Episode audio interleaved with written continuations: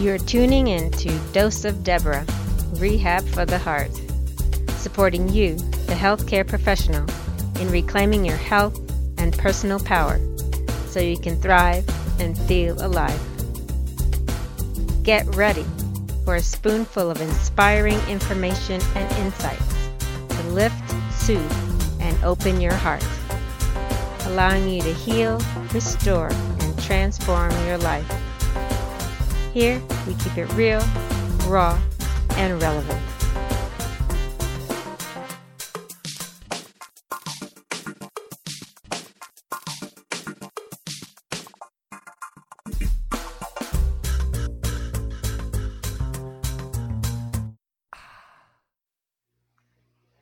Welcome, and thank you for tuning in to Dose of Debra, Rehab for the Heart. I'm your host, Doctor Deb Howell. Today I want to talk to you about a recent conversation or a couple conversations that I've had with a practitioner and a personal trainer, actually. But we're, we're talking about people who are working with clients who need our assistance in moving forward, right? In, in dealing with some health issue or some personal goal. And as we're working with clients, that in the process of the session, that triggering occurs. Triggering of emotions, triggering of a past traumatic experience, something that evokes a very frightening, survival, reactive pattern that then evokes a survival reactive pattern in the practitioner. So this is this is a really interesting subject matter because it doesn't get addressed. And when I say it doesn't get addressed, it's because as practitioners, when we go to work, we are there to show up, to do our job, to do it to the best of our ability, to do it in a timely manner, right? And and hopefully have no adverse event or anything of an undesirable nature, right? Certainly no issues around patient safety or errors. That being said, this is a conversation about you as a, a healthcare provider who is in practice yet have unresolved emotions or traumas, anything, you know, may, maybe you're dealing with a, a recent loss or, or something of a personal nature that as you are going to work, the, the chances of something coming up for you because of a patient interaction, that the reality is you could potentially become triggered yourself while you're at work. And if this happens, what do you do? What resources do you have around you in your environment? And what resources in the moment, meaning in your own body, can you muster up to deal with the situation, to recognize if there's a real threat, or is this threat a perceived threat based on a traumatic experience in the past?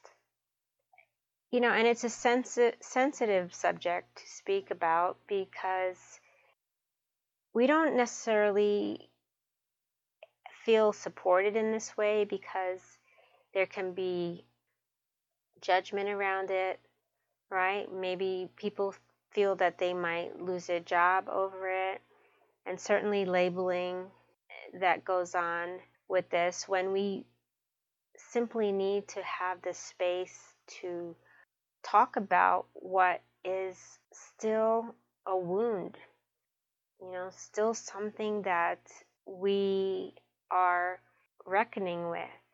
And working in healthcare, opportunities can present themselves where you can be triggered or have things that come up that are very sensitive to you personally because of the patient who is in a situation that resembles, or maybe not even resembles what you've been through, but something has escalated and all of a sudden you are now feeling a sense of being threatened by that interaction, being in that space. And and I'll give you this example because I'll give you two examples actually, where a practitioner talked about going through an, an assessment and the patient became very alarmed. And before she knew it, th- this patient was in a full threatened state, right? And it, it also turned out that the patient, besides having a traumatic history, also had underlying mental health uh, concerns that were not so much part of the history. And during this escalated scene, the therapist became triggered to the point where she did not feel that she was safe.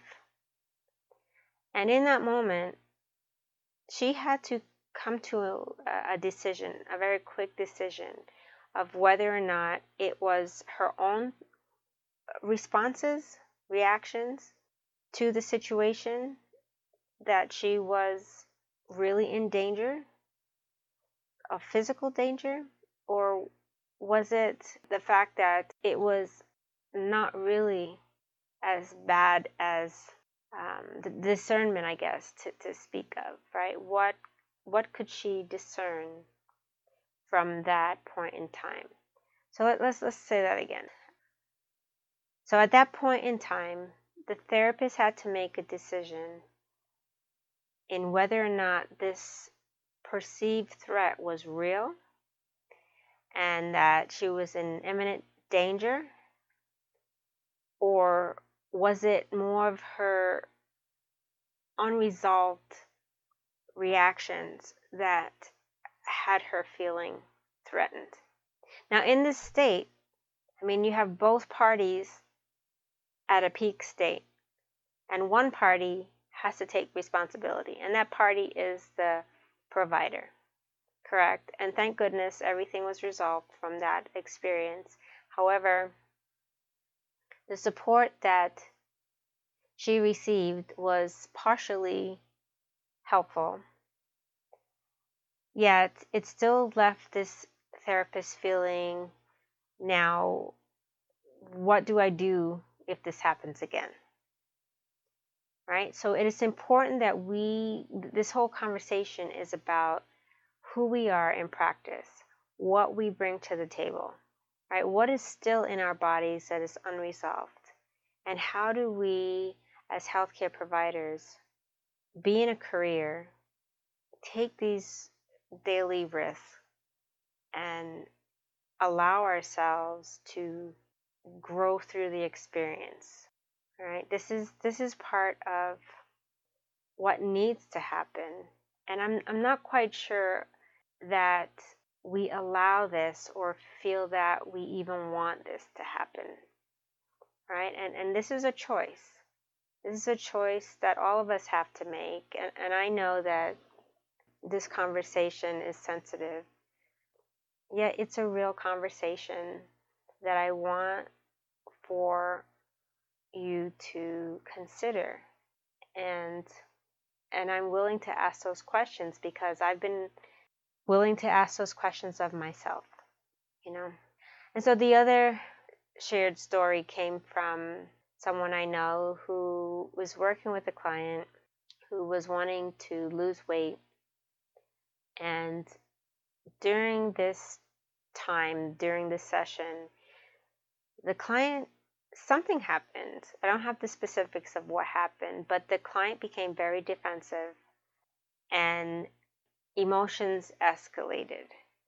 And the emotions escalated to the point where the the trainer felt helpless. Like the, the trainer couldn't get a, a word in because the client just automatically was so guarded. Yet my my point here is what happened with the trainer, right? I mean, nothing went further with the, the client because the client shut down any further interaction for that time. The client is still a client, you know, nothing bad happened. It was just something that was triggered. But what what's interesting about this is what remained with the trainer was that things within him began to kind of percolate, I guess. And all of a sudden, he's feeling that he was inadequate. He was um, couldn't get the results that he knew. He couldn't get through to her to get the results that he knew he could get for her because he had gotten these results for himself.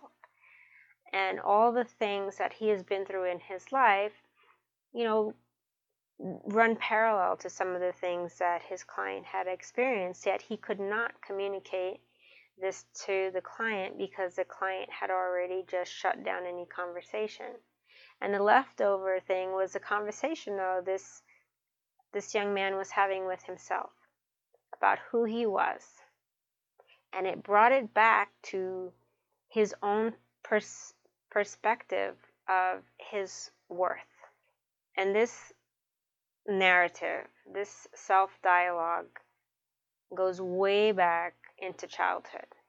So I'd ask you, is there anything that could come up for you while you are in practice, when you're speaking to a client about any subject matter that is personal to you, and and things come up that make you all of a sudden tense up, maybe make your heart race, maybe make you sweat, maybe you want to just you know, that leave the room, right? Or just not engage in any further conversation because you know that something is starting to work in you, right? Emotions are starting to move, and, you know, all kinds of emotions. We can be very sad. We, we can, I mean, become angry. We can get into that fight or flight response. And my question to you is, what do you do, right? Have you dealt with the things in your life that need to be dealt with so that you can finally put things in perspective, put things to rest, right? Acknowledge yourself in totality as you practice. You know, so I just would like you to give this some thought, because as a healthcare provider myself, as a physical therapist, I know that daily discussions around pain and anxiety and life and death, right?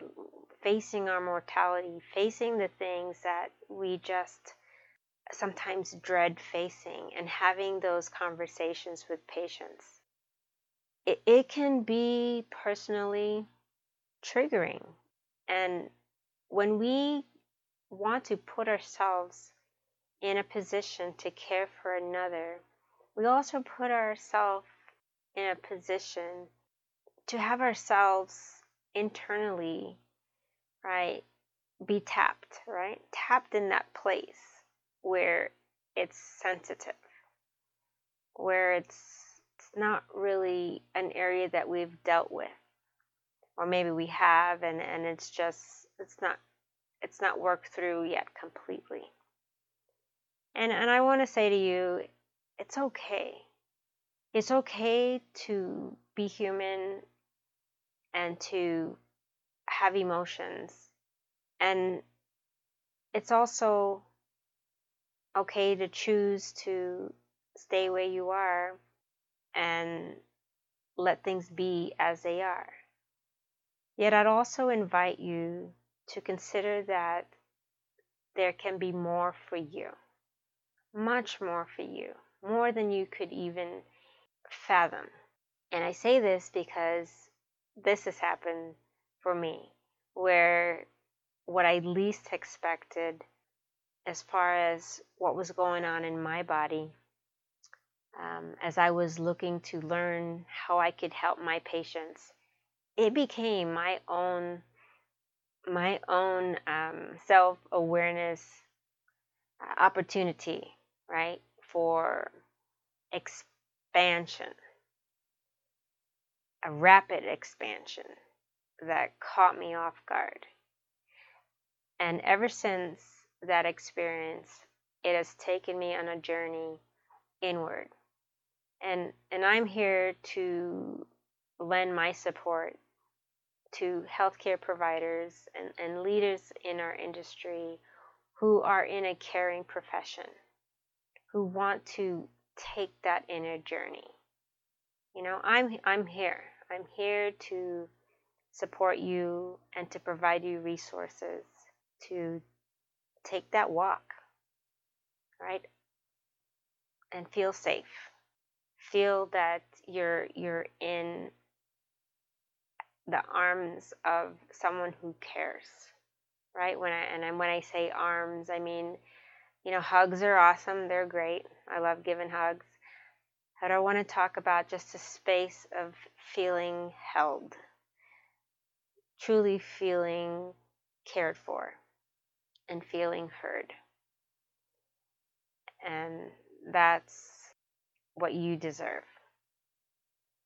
So I just, I thank you for this time to, to listen and to tune in.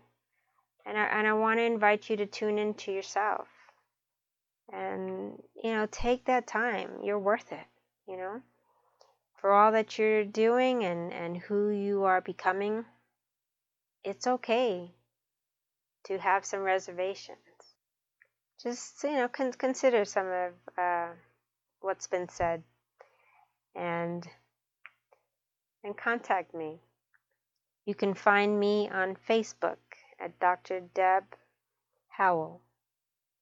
And you can also check out my blog at dose of debra dot com.